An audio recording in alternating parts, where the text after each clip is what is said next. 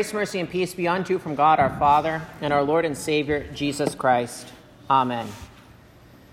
Anytime we hear an account like this gospel reading from Mark, we see Jesus reveal himself as God in the flesh. Miracles do that. Miracles show us and point us to the truth that Jesus is the Son of God. So he is the Lord of creation who has restored his people and gives them a glimpse of a future glory to come. So that's what Jesus did for this man, and that's what you see he does for you today. So, knowing this, then, let's explore this a little bit further. And Jesus teaches you there are both spiritual and physical elements to this miracle, and they reveal to you about what he has done for you and what you have in eternal life. So, listen again to what your Lord did. Then he, Jesus, returned from the region of Tyre and went through Sidon to the Sea of Galilee in the region of the Decapolis. And they brought to him a man who was deaf and had a speech impediment. And they begged him to lay his hand on him. And taking him aside from the crowd privately, he put his fingers into his ear and after spitting, touched his tongue. And looking up to heaven, he sighed and said to him, Ephphatha, that is, be opened. And his ears were opened his tongue was released, and he spoke plainly.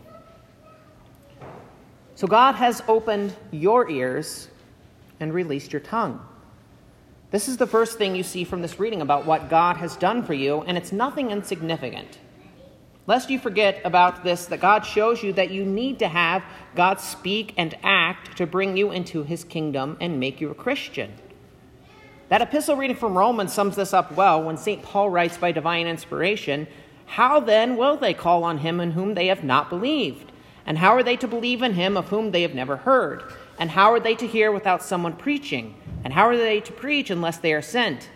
As it is written, How beautiful are the feet of those who preach the good news! But they have not obeyed the gospel. For Isaiah says, Lord, who has believed what he has heard from us? So faith comes from hearing, and hearing through the word of Christ. So without God preaching to you and using his means of grace, you wouldn't believe in Jesus. Now, as good Lutherans, catechized and having had to memorize the small catechism, that's obvious. That's a, well, yeah, duh. But sometimes we take that for granted.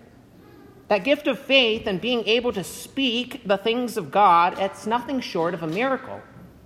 We always want to think of miracles as raising the dead, which is a miracle, or giving this man uh, his hearing again, and that too is a miracle. But it's no different than Jesus opening the ears of the physical things when he gives us faith.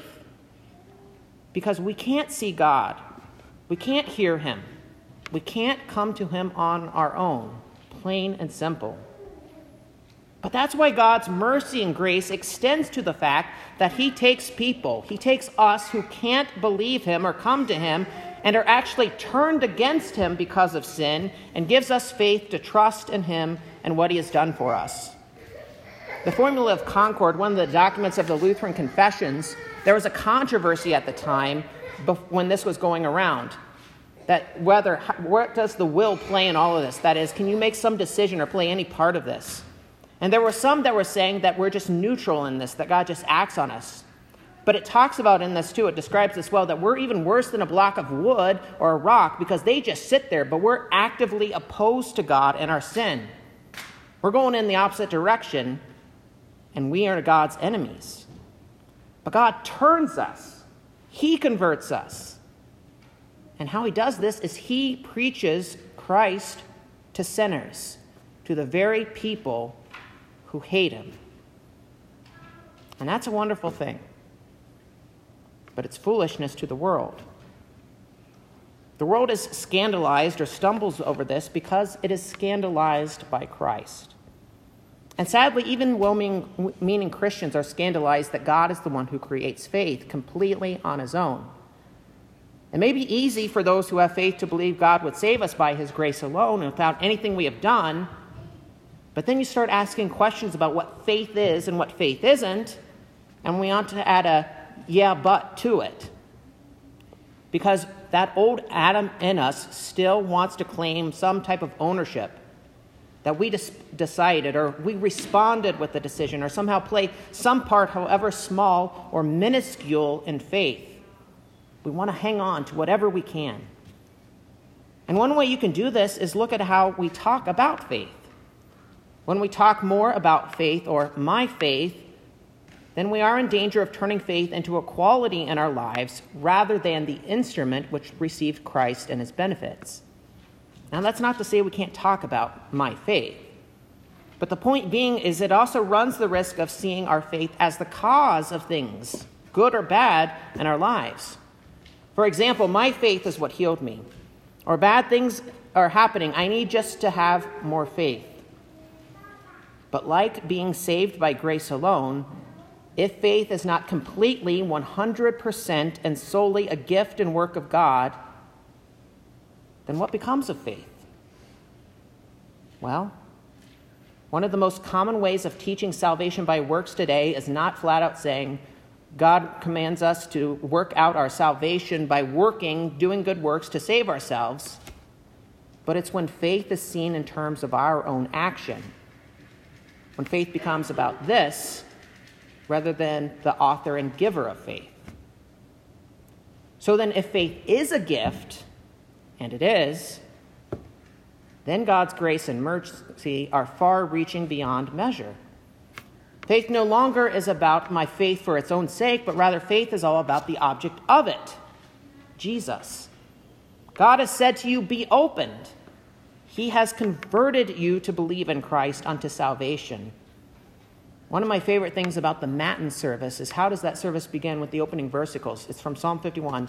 O Lord, open my lips, and my mouth will declare your praise. The very fact that we're even sitting here today and our lips are singing and saying back forth God's word is because He is the one who has loosed our lips. And He puts that confession into our mouths and we speak it out. So He has worked that miracle in your life. Each and every one of you, God has worked a miracle and He also keeps you in this faith. So, with those same things, the Holy Spirit gave you faith, the means of grace. He's also the one keeping you in the faith. God doesn't just do something and set it loose and say, let's see what happens, let's see where this goes. So, when you forget that or separate yourself from the word and sacraments, you are then once again placing your faith into your own hands.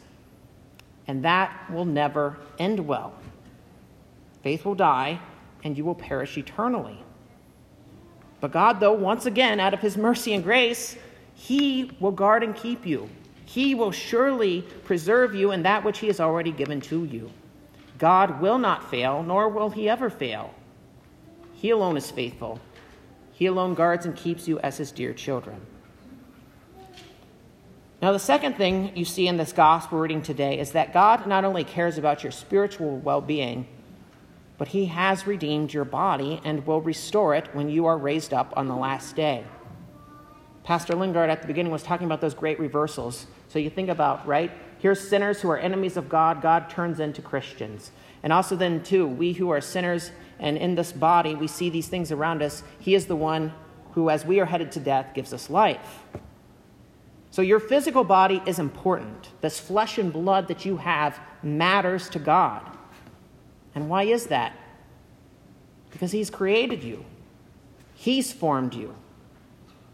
So St. Mark recorded for you, and Jesus charged them to tell no one, but the more he charged them, the more zealously they proclaimed it. And they were astonished beyond measure, saying, He has done all things well. He even makes the deaf hear and the mute speak. So Jesus does all things well. He's not just a good preacher, which he is a good preacher, but he even works physical miracles. Even as Moses recorded in the creation account of God seeing what he had created, and it was what? Good. After the fall into sin, creation groans out in longing for redemption. Romans talks about that, that groaning. Because bodies decay, they get sick, they're born with deformities, and each breath is one closer to the last. I'm only in my 30s, but it seems like each time I get up from the couch, I start making more old man voices all the time groaning. But the God who created all things is the same God who took on human flesh, yet without sin, and entered into creation in the womb of the Virgin Mary, conceived by the Holy Spirit.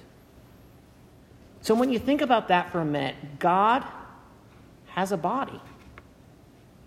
Because Jesus is fully God and fully man.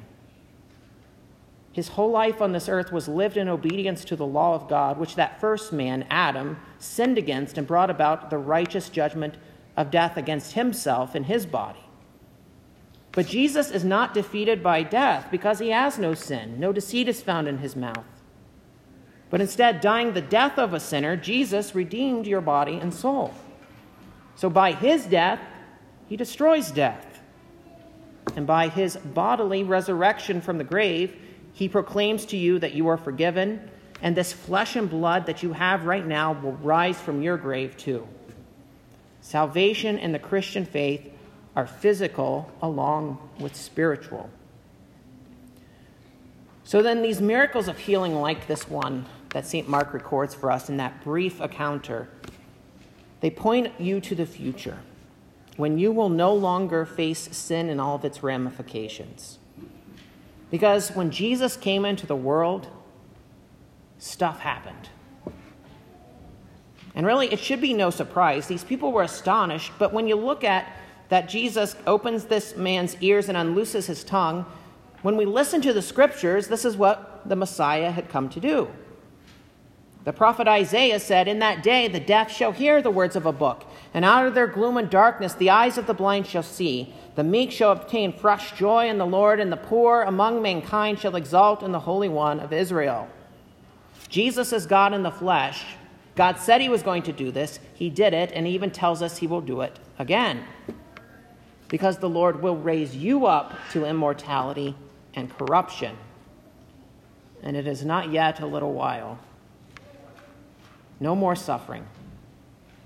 No more sickness. No more disabilities. No more dying. No more groaning. All will be gone. And God will replace those things with life eternal. So, dear people of God, hear these words of God today. See yourself Repent of your sin and humble yourself before the Lord. Live out your life in those words of the gradual, which we heard a few minutes ago I will bless the Lord at all times. His praise shall continually be in my mouth. My soul makes its boast in the Lord. Let the humble hear and be glad. So behold your God in the flesh, Jesus Christ. Hear. Be glad. See Jesus and what wonders he has done in healing this man, opening his ears, unloosing his tongue, and rejoice that he has done miraculous things for you too. He's redeemed you by his own blood. He's given you faith, which clings to him, and he preserves and keeps you in it. He keeps preaching to you. He's baptized you. He feeds you with his own body and blood. He absolves you of your sins. And all the while, he's pointing you to that last and final day when he will raise you up. And you will stand before him, no longer corrupted by sin, no longer all of these things. And just as those people that day saw that he does all things well, you too will see that he has indeed done all things well, now and forever. Amen.